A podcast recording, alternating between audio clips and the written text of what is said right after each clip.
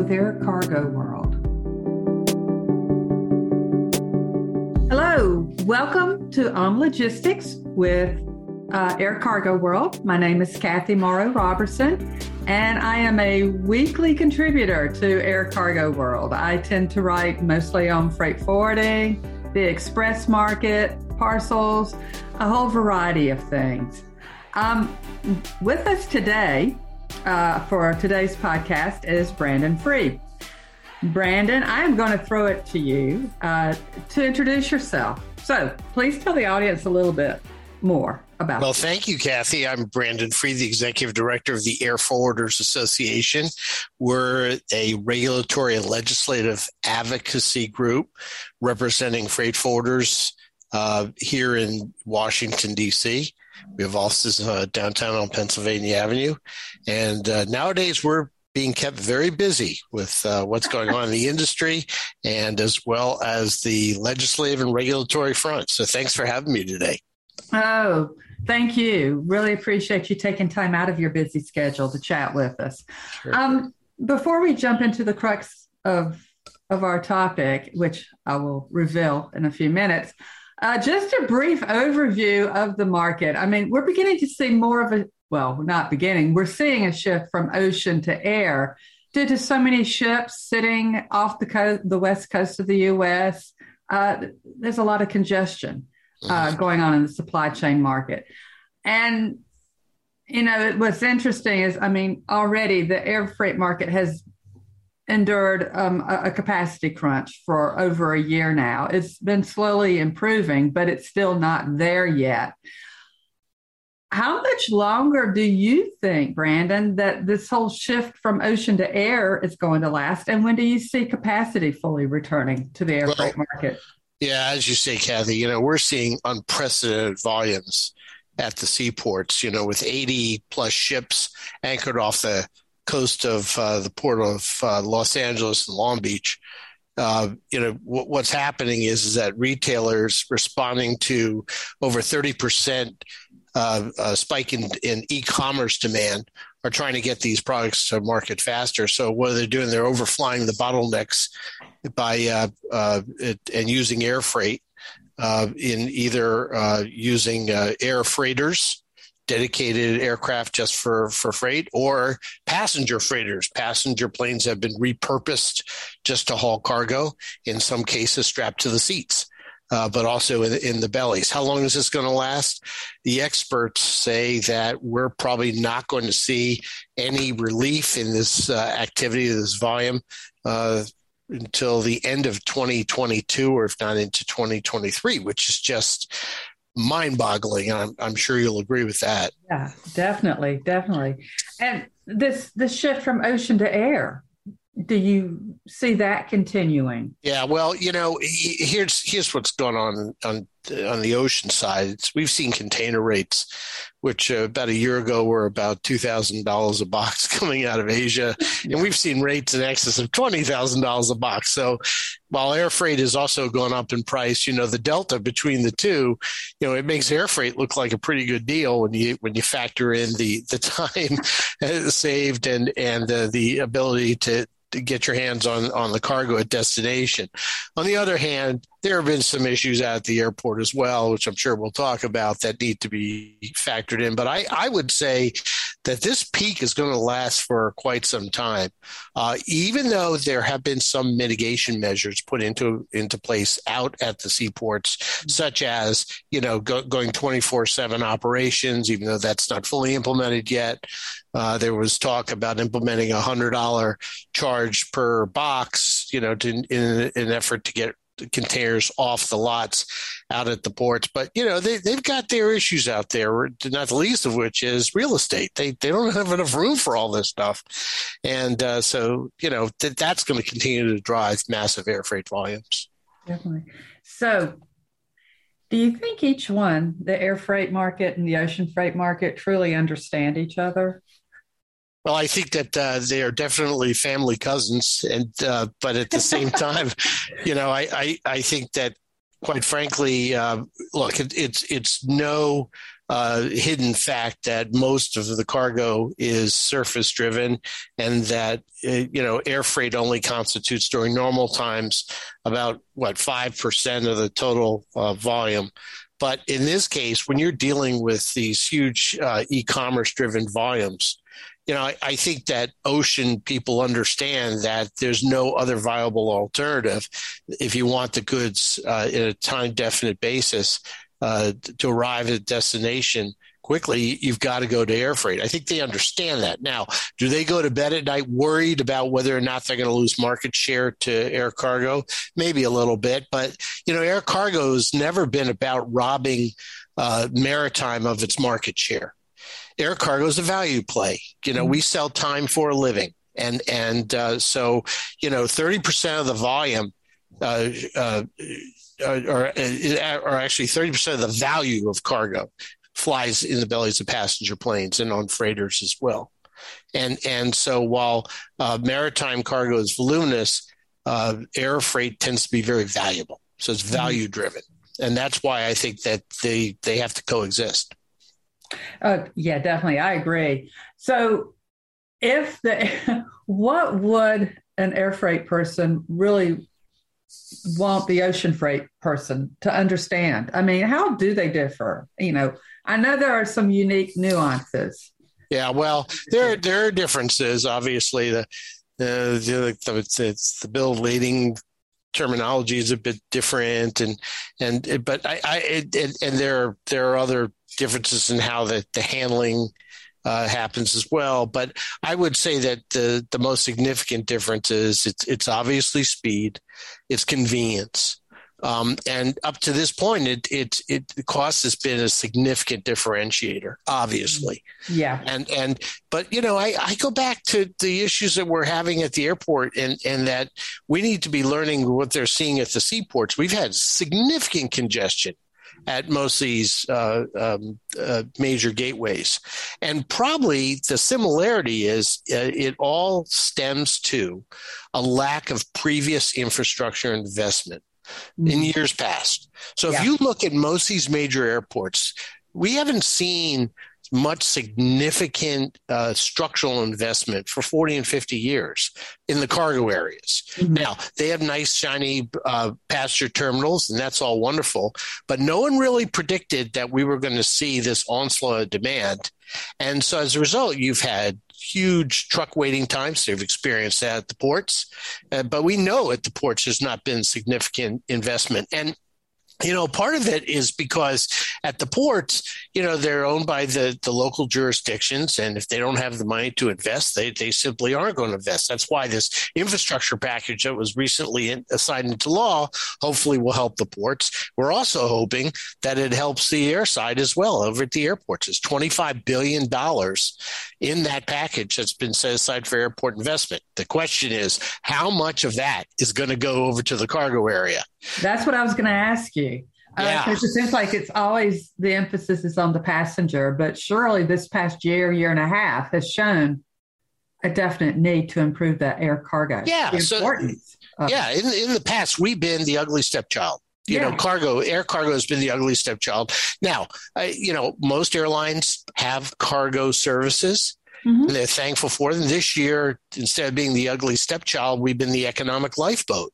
Exactly. Right. And, and a lot of these airlines, because they didn't have passenger operations, due to quarantines and and uh, the onslaught of, of the pandemic, they looked to cargo to save the day. And because the numbers, the, the the finances were compelling enough, obviously they were able to put airplanes in the sky. They kept their crews current, they kept their airplanes flying, and they made a little money in the process. Does it does it make up for all the passengers not flown? Of course not.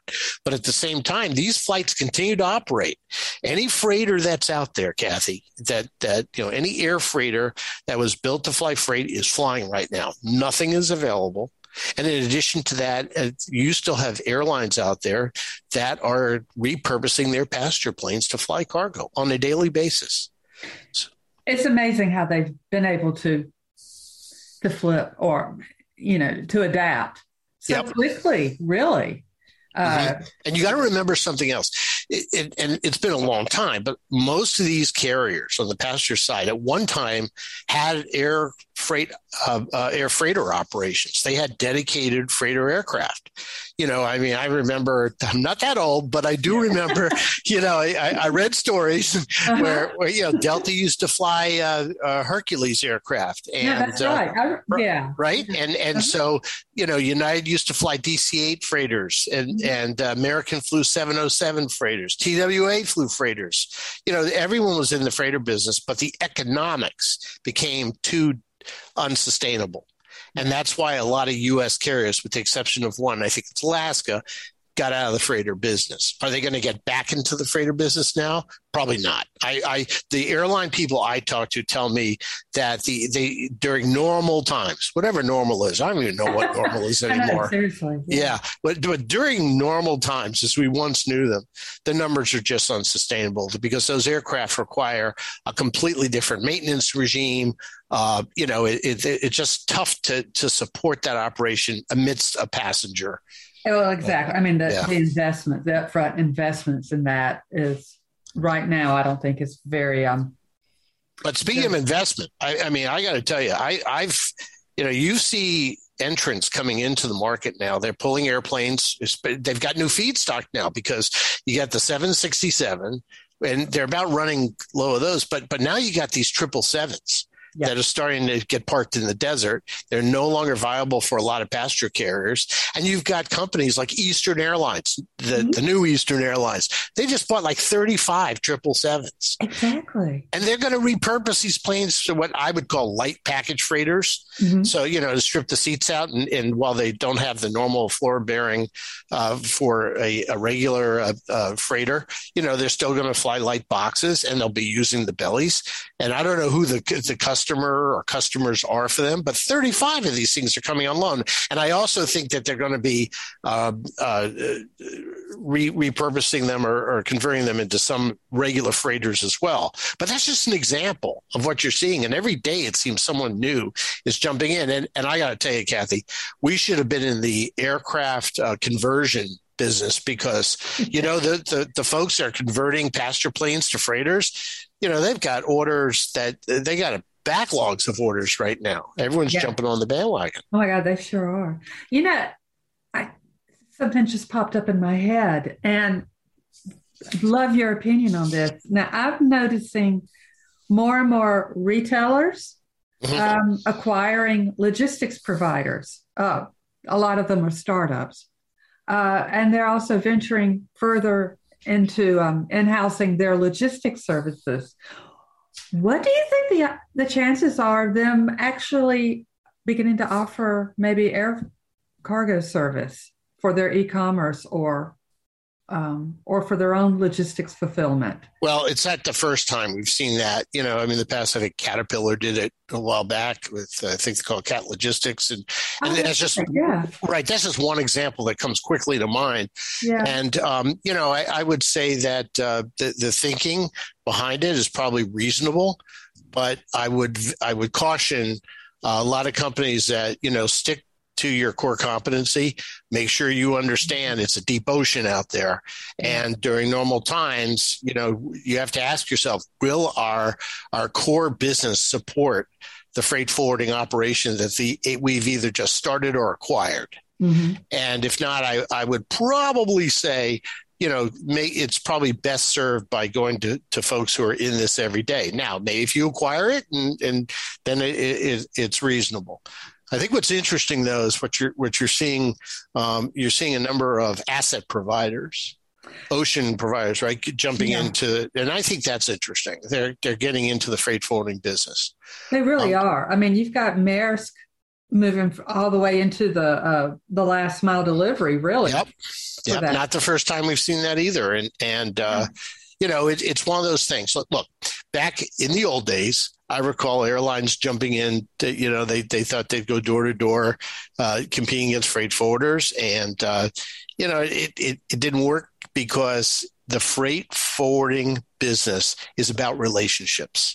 Yes, it is. Right now, there are others who'd say, "Well, it's about technology." Yeah, okay, it has a place. Automation has a place, and it's important. Nice tool to have. Right, it's a great yeah. tool to have, but this is a people business. Yes, it it's is. about knowing your customer. You go to their daughter's weddings, you go to their kids' bar mitzvahs. You, you know, I mean, you you know that customer. Yeah. And I would caution someone who's trying to get into the business, a carrier getting into business. I'd say, yeah, but just realize you have to have the facilities in place to support those relationships, yeah. um, right? And and you have to be good at it. Um, and and so, look, we we welcome everyone into the pool. It's it's as I always say, it's a big bus. it is. It is right? Indeed. And I mean, and we also have the other ocean uh, uh, company, uh, CMA CGM. I know air freighters. I saw them in Chicago. Exactly. I, would, I mean, yep. their own air su- subsidiary. I mean, yeah. Mm-hmm. So, mm-hmm. what are your thoughts on something such as that? Similar? Yeah.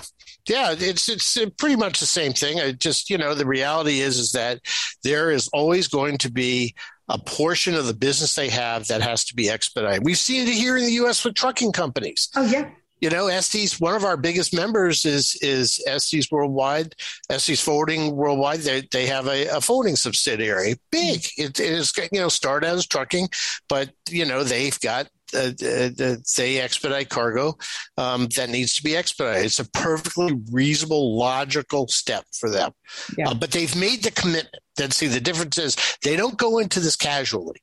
They they make the commitment. They make sure they have proper people in place, well trained, educated people who know what they're doing, and you know it's not one of these uh, set asides that they figure, well, let's see if this works. I, the mm-hmm. ones that I know that are, are outgrowths of asset carriers are successful because they put the right people in place at the beginning and they were serious. Oh, and here's the other thing: they kept those divisions separate.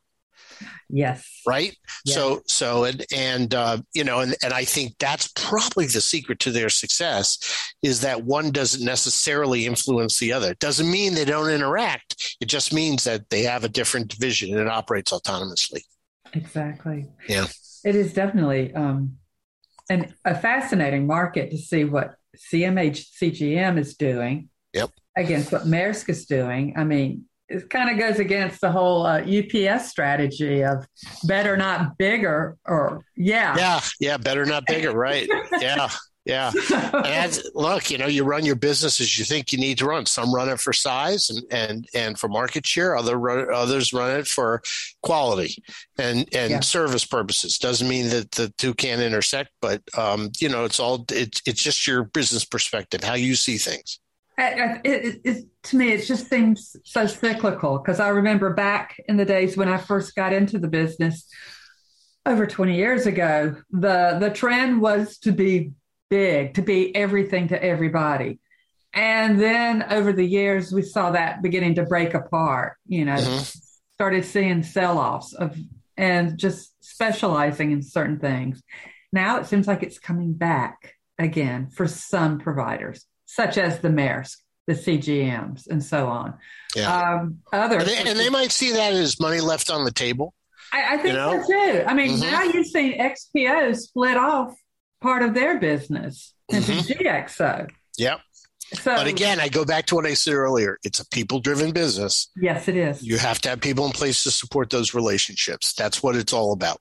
Yeah, I totally agree. And I think between air and ocean freight folks, I think that communications, and there are the similarities, like you said, and there are some slight differences for sure. And it's just understanding them. Well, here's the other thing you know, having you know, my background is is in freight forwarding, and, and I was an air freight forwarder for a long time, and we had ocean, but we, you know, my love is air, and and, and I guess I chose, but you know, I find that in air freight you get to talk to your customers more because the shipments are uh, uh, rapid fire you know, there, okay, yeah. right? And yeah. and it's urgent, and oftentimes, uh-huh. yes, it can be automated. And I don't want. Let me make sure I uh, I'm clear about this. Automation has its place. Mm-hmm. Your customers should be able to get on the computer and and rapidly order a pickup and rapidly, you know, be have visibility to where the shipment is and the whole bit. But every once in a while in freight forwarding, this is the part I love the most about it. Something special comes up, and and you know it, it could be the big flux capacitor that just won't fit on any plane and can't be lifted, and you got to talk to someone and you work this through, and that personal approach is very much prevalent in freight forwarding. Totally agree. Yeah, that that's where I started off was in the freight forwarding world, and most of it was air. And and yeah, you can automate every part of a freight forwarder's business. Mm-hmm. But is it wise to do that? No. Just as you said, is that what if? What if there's something lost? That's right. And here's the or, other thing, Kathy. Here's the other thing. Oftentimes we find customers want your opinion on oh, what yeah. you know they you could see it all laid out on a computer screen but a lot of times a customer will just want your opinion from your perspective from your educated knowledge base just say what would work better in your opinion? I see we have two different carriers here.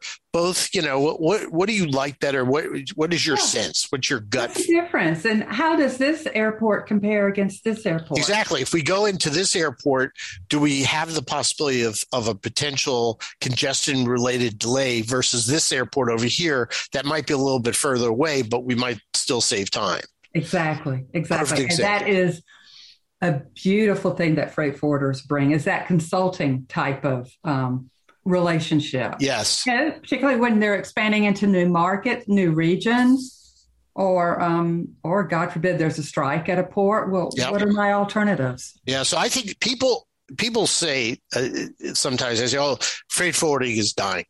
You mm-hmm. know, it's just it's going to get taken over by those who are automated. And I say no. Freight forwarding is evolving. And yeah. and you know, yes, there are certain market conditions you really need to keep up with. I mean, you know, look, when I first had my first cell phone was about the size of a lawnmower. Yeah. And right? And mm-hmm. now it's this little thing I put in my pocket. The industry evolved. Didn't mean that freight that that cellular phones died. It, they, they they got better. Same thing goes for freight forwarders, and we still have a lot of freight forwarders entering the business. I can tell you, sitting in my chair, I get so many calls a week from people say, I'm starting up a new freight forwarding business. I'm leaving my company. I'm starting this, I, uh, we're getting into this. We're starting a new division. It's going to be in freight forwarding. What do we have to do? Can you help us walk through the steps?